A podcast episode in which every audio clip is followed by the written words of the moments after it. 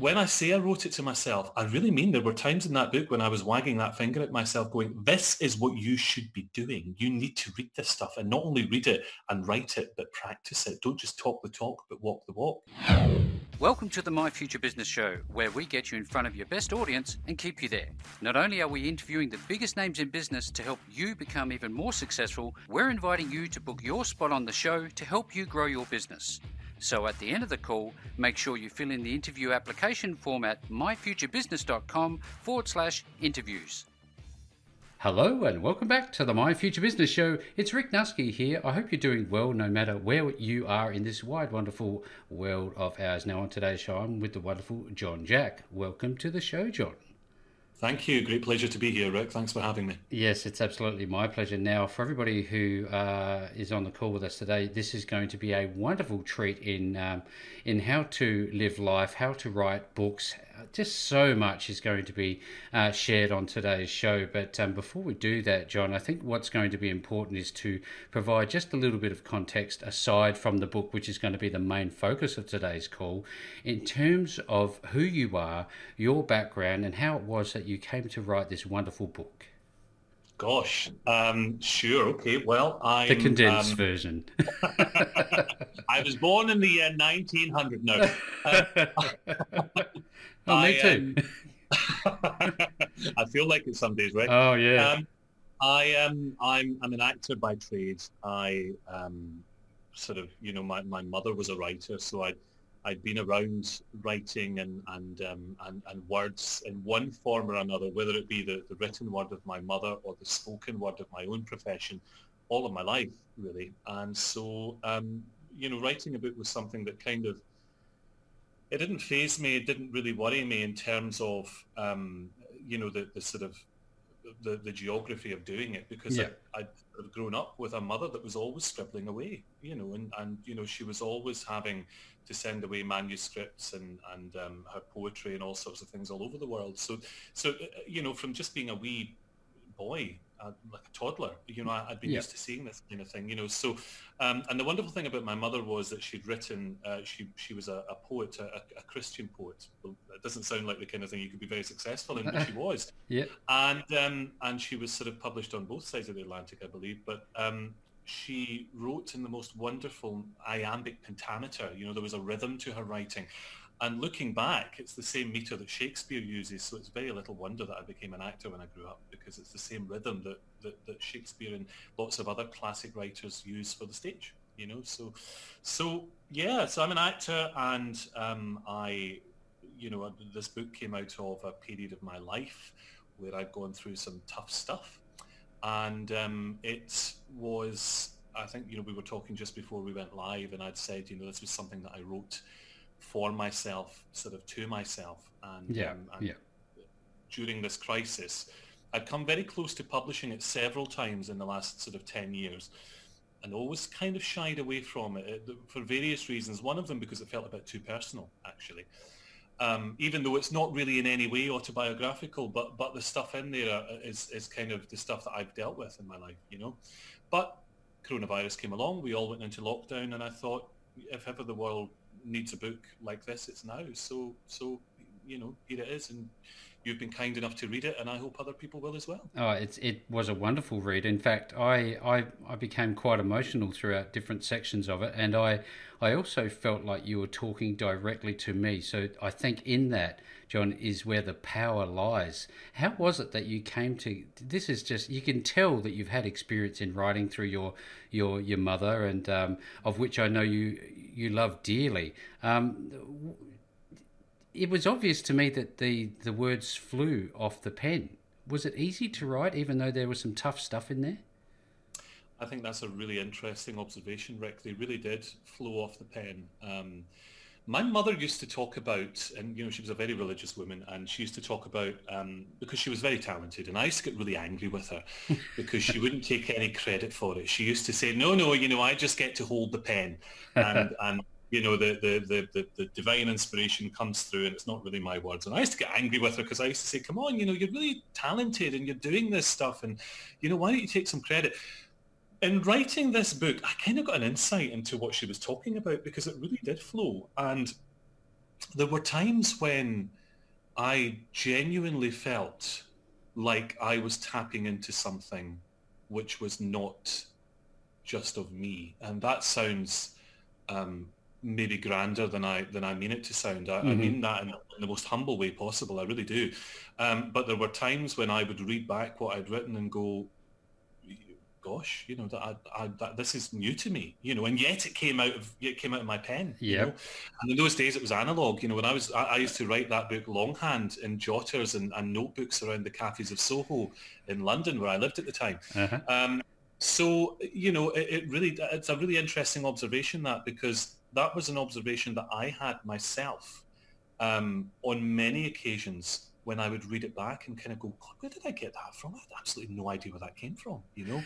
um, so it's interesting. And I, and I do kind of, I do wonder if there is a kind of a, a deeper wisdom that we hold within us that, that we that we kind of have forgotten how to tap into, you know. Yeah. And um, and something, whether it be the the situations that I was facing at the time, or, or there was you know, perhaps an element of desperation there. They call it the gift of desperation. I don't know what it was, but something maybe allowed me to tap into something deeper because I do think we know all this stuff. I do, but I, I think we've kind of forgotten it, you know? Mm-hmm, mm-hmm. And I think through the eons of time and as we go from generation to generation, John, we seem to either suppress, like you say, or forget, like you say, um, all of our wisdom. And that's what I took from this book was that – it's a book full of wisdom, and you seem to have an abundance of it. And at the end of it, one of the things that I noticed, and it really hit a chord with me, struck a chord, was that life is fleeting. Now, Absolutely when we're we're standing there in our younger our younger clothes as it were as young individuals we think we have all the time in the world. What would you say to uh, i guess in a roundabout way to unwrap this book what would you say to young people who think that you know they have forever? I put pen to paper on this book when i was 29 um, and I published it when I was, well, I am 40. Mm-hmm. And looking back at the first time that I set pen to paper on that book, it seems like a, a heartbeat ago. I mean, it really does. yeah. Um, and I think from from the, the, the sort of the aspect of someone who's because it's been very interesting publishing this as, as a as a quite considerably older person who wrote it um, and looking back at some of this stuff. And yes, there was some stuff that I took out. Um, and there was some editing that went on, but 90, 98%, 98.5% of what's in there has remained true. And I went through that with a fine tooth comb. Yeah. Um, uh, before I, I, put it out with, with, an editor, before I, I, put it out to publish. And, um, you know, looking at this stuff and going, gosh, you know, this is universal. I do feel the same way about this 11 years on from writing it as I did um, when I wrote it. And I think that sense of, you know, it's that wonderful, the the um, the Victorians and their predecessors, we kind of lost it after the Victorian era, but they used to have that thing of um, memento mori, remember death, you mm-hmm. know, and that sounds terribly grim, but it is a, it, you know, without wishing to be morbid, it's a fact. You know, we, we are on a very short journey here um, yeah. in life, and and you know, from what we've seen over recent months, it can be a lot shorter than we expect it to be. Mm-hmm. You know, and um, and our ancestors, and I mean our quite recent ancestors, Rick, were yeah. not ashamed. They weren't disgusted. They weren't in any way freaked out by the idea of memento mori. If anything, it, it, you know, they, they used to have it on pendants. They would have it in, the, in, in and around the, the certainly in and around their churches, but on occasions they would have it in their house because it would remind them, first of all, be decent people, um, but secondly, it would remind them to make the most of each day because there will come a time when those days will will run out. You know, so I think for me, this whole crisis has been an exercise in redoubling as a as a human being, and um, I, you know, I, I do think there's a level of social trauma involved, and I do think that's something we'll have to deal with. A piper will need to be paid for this oh, emotionally yeah. on, on a global scale further down the line but for now we're still in survival mode. But what it's certainly done for me is it's certainly made me far more aware of how fragile my existence is and and those of other people you know and I, I think in the long run that may not be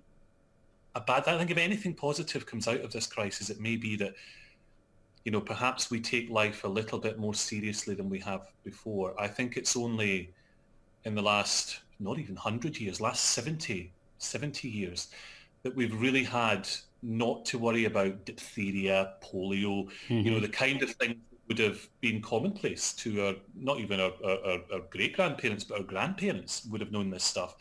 You know, we've in the West, we've known very little of war. We've known very little of starvation. We've been very spoilt, I feel, mm. um, in the West. We've lived a very safe, secure, cradle to grave healthcare sort of life. I understand not everyone gets it for free. I live in the UK. Yeah. But what the point is, the point is that the, the medical knowledge is there, you know.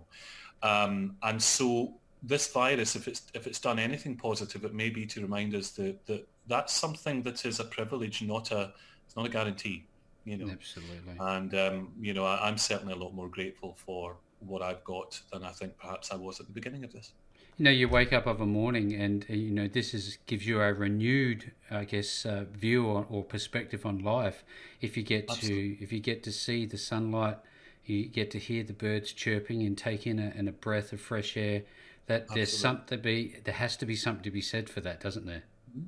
and i don't know about you rick but it's certainly it's made me very grateful for my home you know i have a i'm very lucky i have a lovely home and i don't know that i I perhaps appreciated it um, the way that I do now. That that you know we're we're kind of all forced to spend and have been forced to spend so much time in our homes recently, yeah. and I've become much more grateful for a safe and a, and a nice and a comfortable place to, to live. And that's very basic stuff. But I think, you know, for me, it's it's given me a lot of joy to get back to basics and, and, and, and you know, kind of look around and, and feel safe and use my kitchen because I've got more time now and, yes. and be able to do those odd jobs around the house, you know, and taking joy in it. Yeah. Pleasure. Just the basic things, isn't it? Absolutely, absolutely. Yeah, so. I'd love to, uh, you know, just go back a little bit on your acting career. I don't want to talk about it directly, but I want to talk about it in the context, John, of um, how it's shaped your life, and now uh, you, because at that time, before the pandemic hit, and you were very busy, time mm. flew by. Before you know it, you woke up, and next thing you know, you were going to bed. Uh, how do you take steps just to slow down?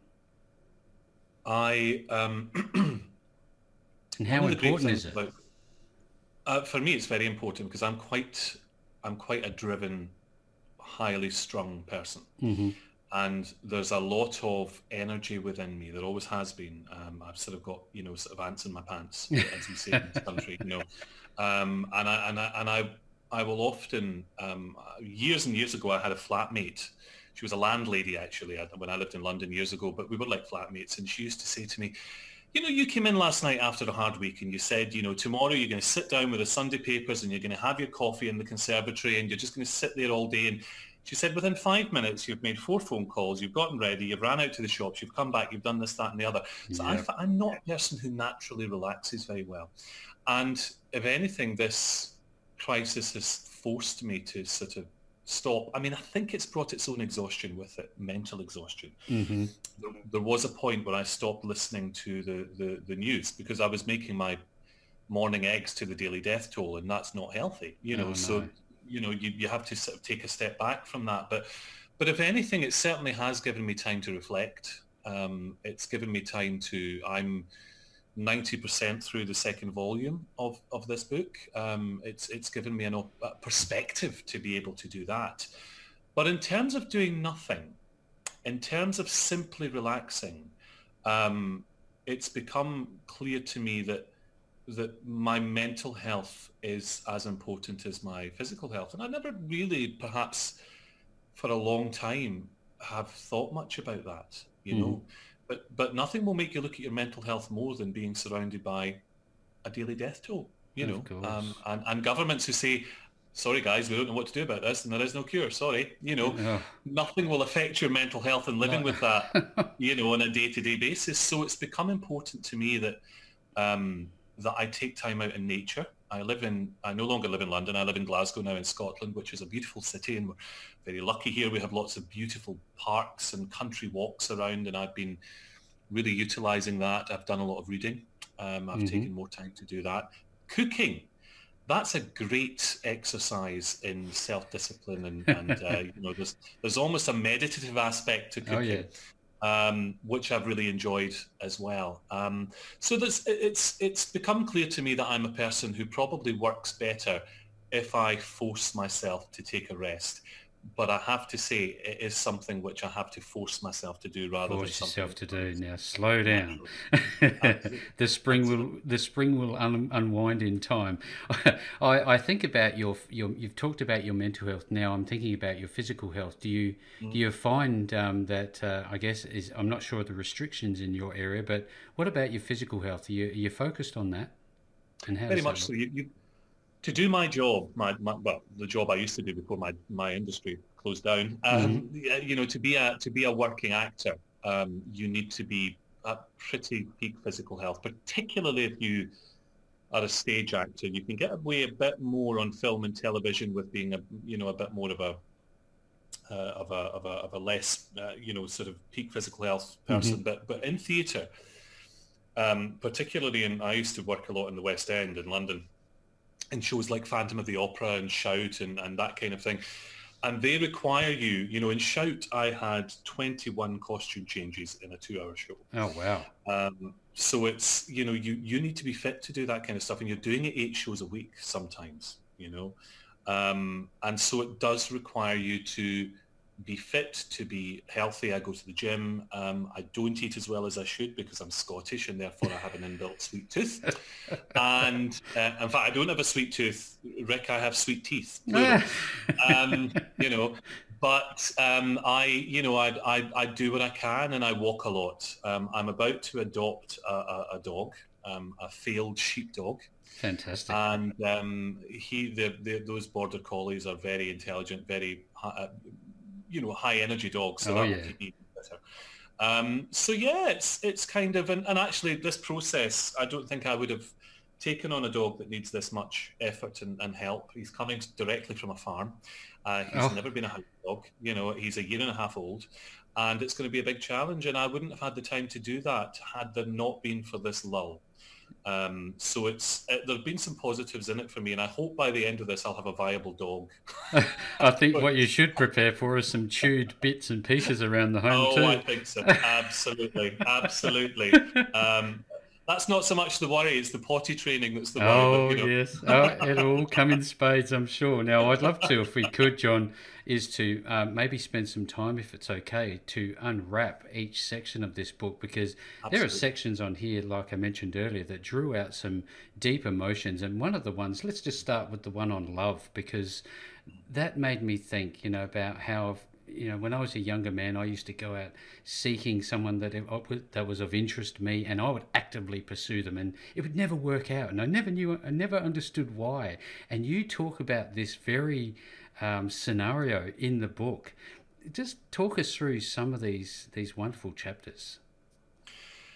I think my, my, I think my first response to that would be um, same for me, Rick. Yeah. You know, I, I, mean, that I think what you've just described is what I did for for, for years. You yep. know, and and um, you know, people used to say to me, "Oh, you know, those well-worn, uh, you know, sort of pithy epithets. You know, of, you know, love comes when you least expect, expect it. yeah. Know?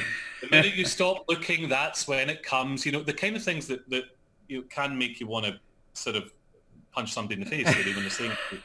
Um, and let's be honest, we've all thought that. Yeah. Um, but it happens to be true, and and over, uh, you know, I am for some reason I don't know why, Rick. I am one of these people, and maybe it's if there's any reason behind any of these things, maybe it's so that I can write about it for other people. But I seem to be one of these people that's hardwired to learn things the hard way. I don't know how you feel about that, but mm-hmm. I, that's definitely true of me. And so I will I will bash my head off that brick wall continuously until it kind of gets through that, that thick skull that this isn't working and maybe I should try something else, you know.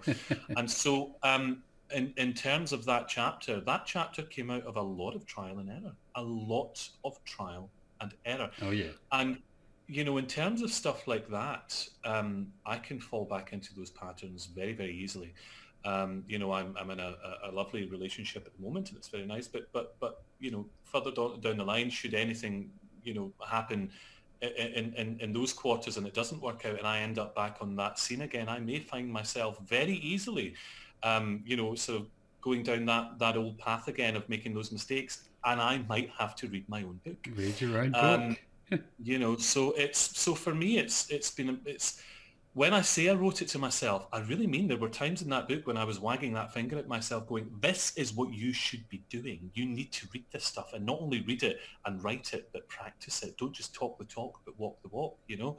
Um, and that, that passage about love came very organically about the, you know, the, the, the animals in the woods and, and, and sitting with your, your offerings and, I don't really know where the poetry of that came from. It's it's perhaps a little bit reminiscent of, of Khalil Gibran or Rumi or something like that. But you know, whatever it was that I was influenced by at the time, but it certainly came from a very, very profoundly deep place.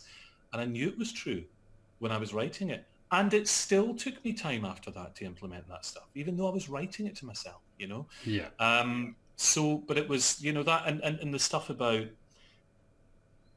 the the recipe, you know, where you it's all very well and good. You can do everything right, you know, and you can uh, treat people properly, and you can uh, you can approach relationships and love in in, uh, in exactly the right way. But unless you can learn to love yourself, then you're likely to fall into um, patterns of behavior which are not conducive to successful and healthy relationships with other people. And and I've, I found quite a poetic way of saying that but that's what it boils down to. You know self-love is you need to start with yourself. Um, it's a hackneyed old cliche but it's absolutely true. Um, because if you cannot be true to yourself um, if you cannot find that compassion and that respect and that compromise and, and all of the stuff that makes relationships difficult but also wonderful if you can't do that with yourself you have no chance of doing it with someone else successfully in my experience. Perhaps other people would disagree with me, but that's certainly been my experience time and time and time again, you know. There's lots of good chapters throughout this book. I wonder for you personally, um, in reflection, which one had the most impact on you? I know love's a very, very strong one, but was there one that particularly stood out for you? There are a couple actually that really stood out for me. I, I loved from a from a a creative writing point of view, I loved writing um, Pride. I loved retelling the story of the fall of Lucifer mm-hmm. um, and and the, the drama uh, of that. My father was a uh, my mother was a Christian writer. My father was a was a, a pastor. He was a Pentecostal pastor. So I grew up in the church, and I really really enjoyed writing um, uh, my own take. Uh, uh, I hope um, theologically accurate as far as the traditions go, mm-hmm. uh, take on that that ancient story, but the drama of it and the and the uh, the power of it was was something that I not only enjoyed writing, but I, I really enjoy reading back as well. If I'm able to take any pleasure in my own writing, it's possibly in that chapter. Um, but in terms of what spoke to me, I remember. Um, I remember crying actually um, when my editor read back to me the chapter on gratitude and just how important to me gratitude has become because it's not my default setting. Mm-hmm. I'm not a naturally grateful person. I'm not. I'm a driven person. I'm an ambitious person. Um, I exist in what is potentially the most mercurial and um, challenging and cutthroat industry in the world, possibly. Yes um, with perhaps the exception of the financial industries. But, um, you know, so uh, my default setting isn't always gratitude. My default setting is, right, what's the next thing? What's the next goal? This is great. We've done that now. Move on. Um, and for me, gratitude is something which I have to consciously practice. And my God, does it work? Mm. It hmm. really, really does. Um, I, I am, uh, when I was about 28, so about a year before I started writing this book, and I talk about this very openly. Some people choose not to. Uh, I don't have a problem with it. Um, I entered into a 12-step recovery program, mm-hmm. and, uh, and I'd gone through some some um, alcohol issues in, in my life, and I decided to take the step and fix that. And you know, I remember hearing this in these meetings time and time and time again. Gratitude, gratitude, write a gratitude list, practice gratitude. And I'm sitting there thinking, you know, I've got real troubles.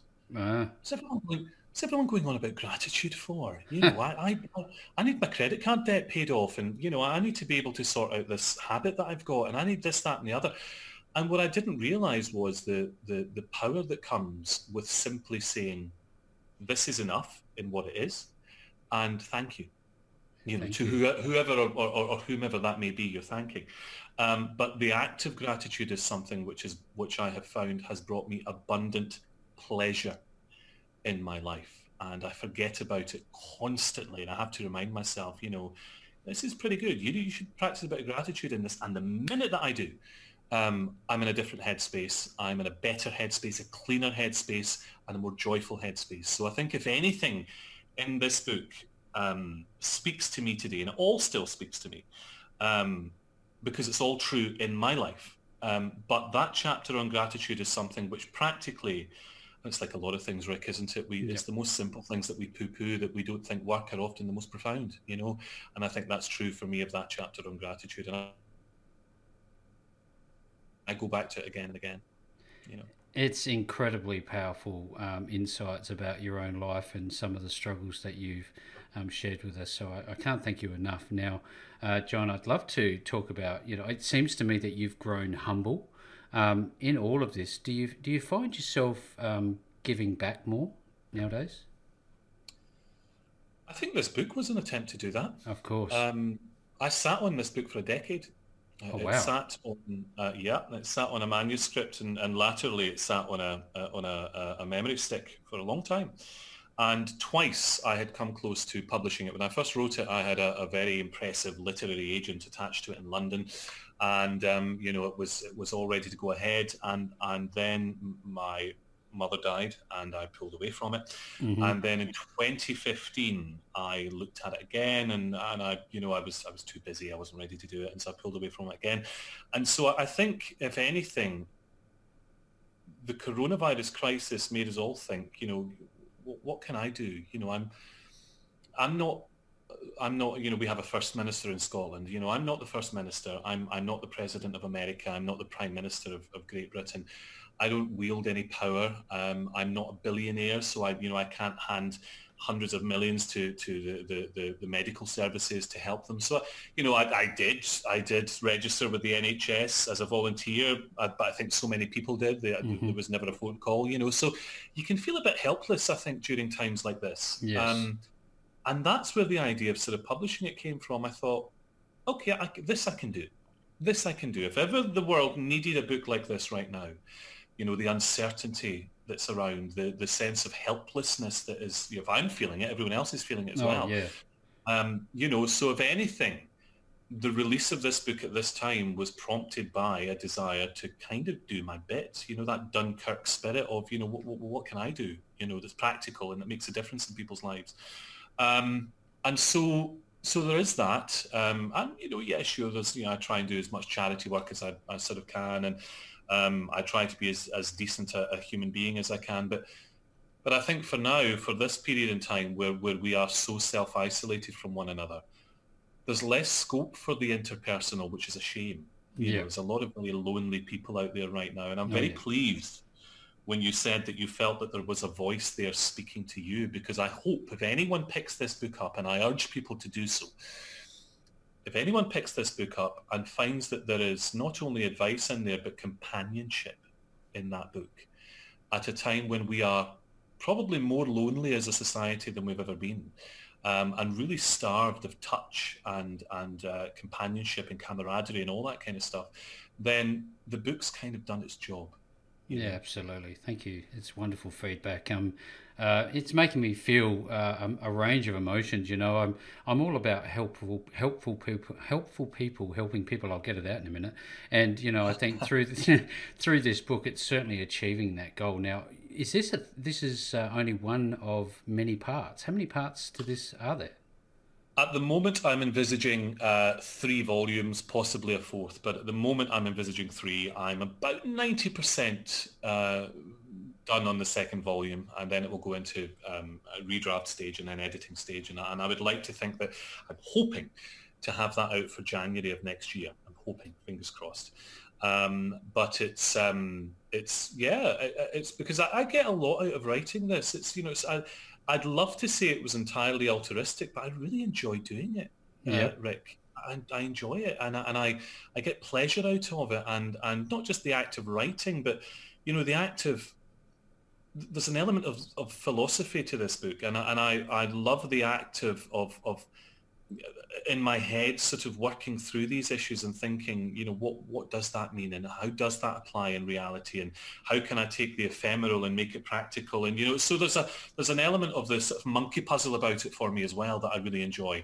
Um, so it's, um, it's something that I, I It could go on and on, I suppose. If, if people liked it and people and people want more of it, then there's no reason why it shouldn't extend beyond three volumes. But three is what I have planned at the moment. Fantastic. Now, this is um, one of the core reasons, John, why I love having authors on the show. I've got a very special place in my heart for those who are willing to put pen to paper and share their life's experiences. And this book certainly does that. It's a, it's a wonderful um, piece of work. Thank you so very much for writing it.